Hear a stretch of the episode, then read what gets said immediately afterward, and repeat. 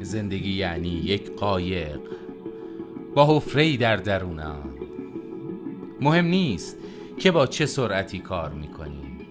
مهم نیست سطل ما چقدر بزرگ باشد. مهم نیست چقدر از دوستان به ما کمک می کنند آب پیاپی به داخل می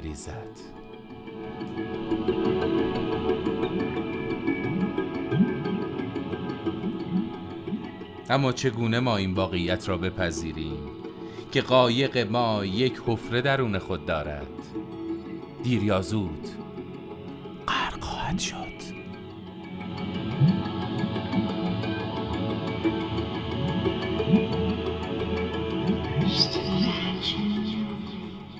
ما به خالی کردن ادامه می دهیم بدون امیدواری به بند آوردن آب زیرا که خالی کردن آب همان مایه زندگی است اکنون رها از آرزوی حل کردن مصیبت هستیمان.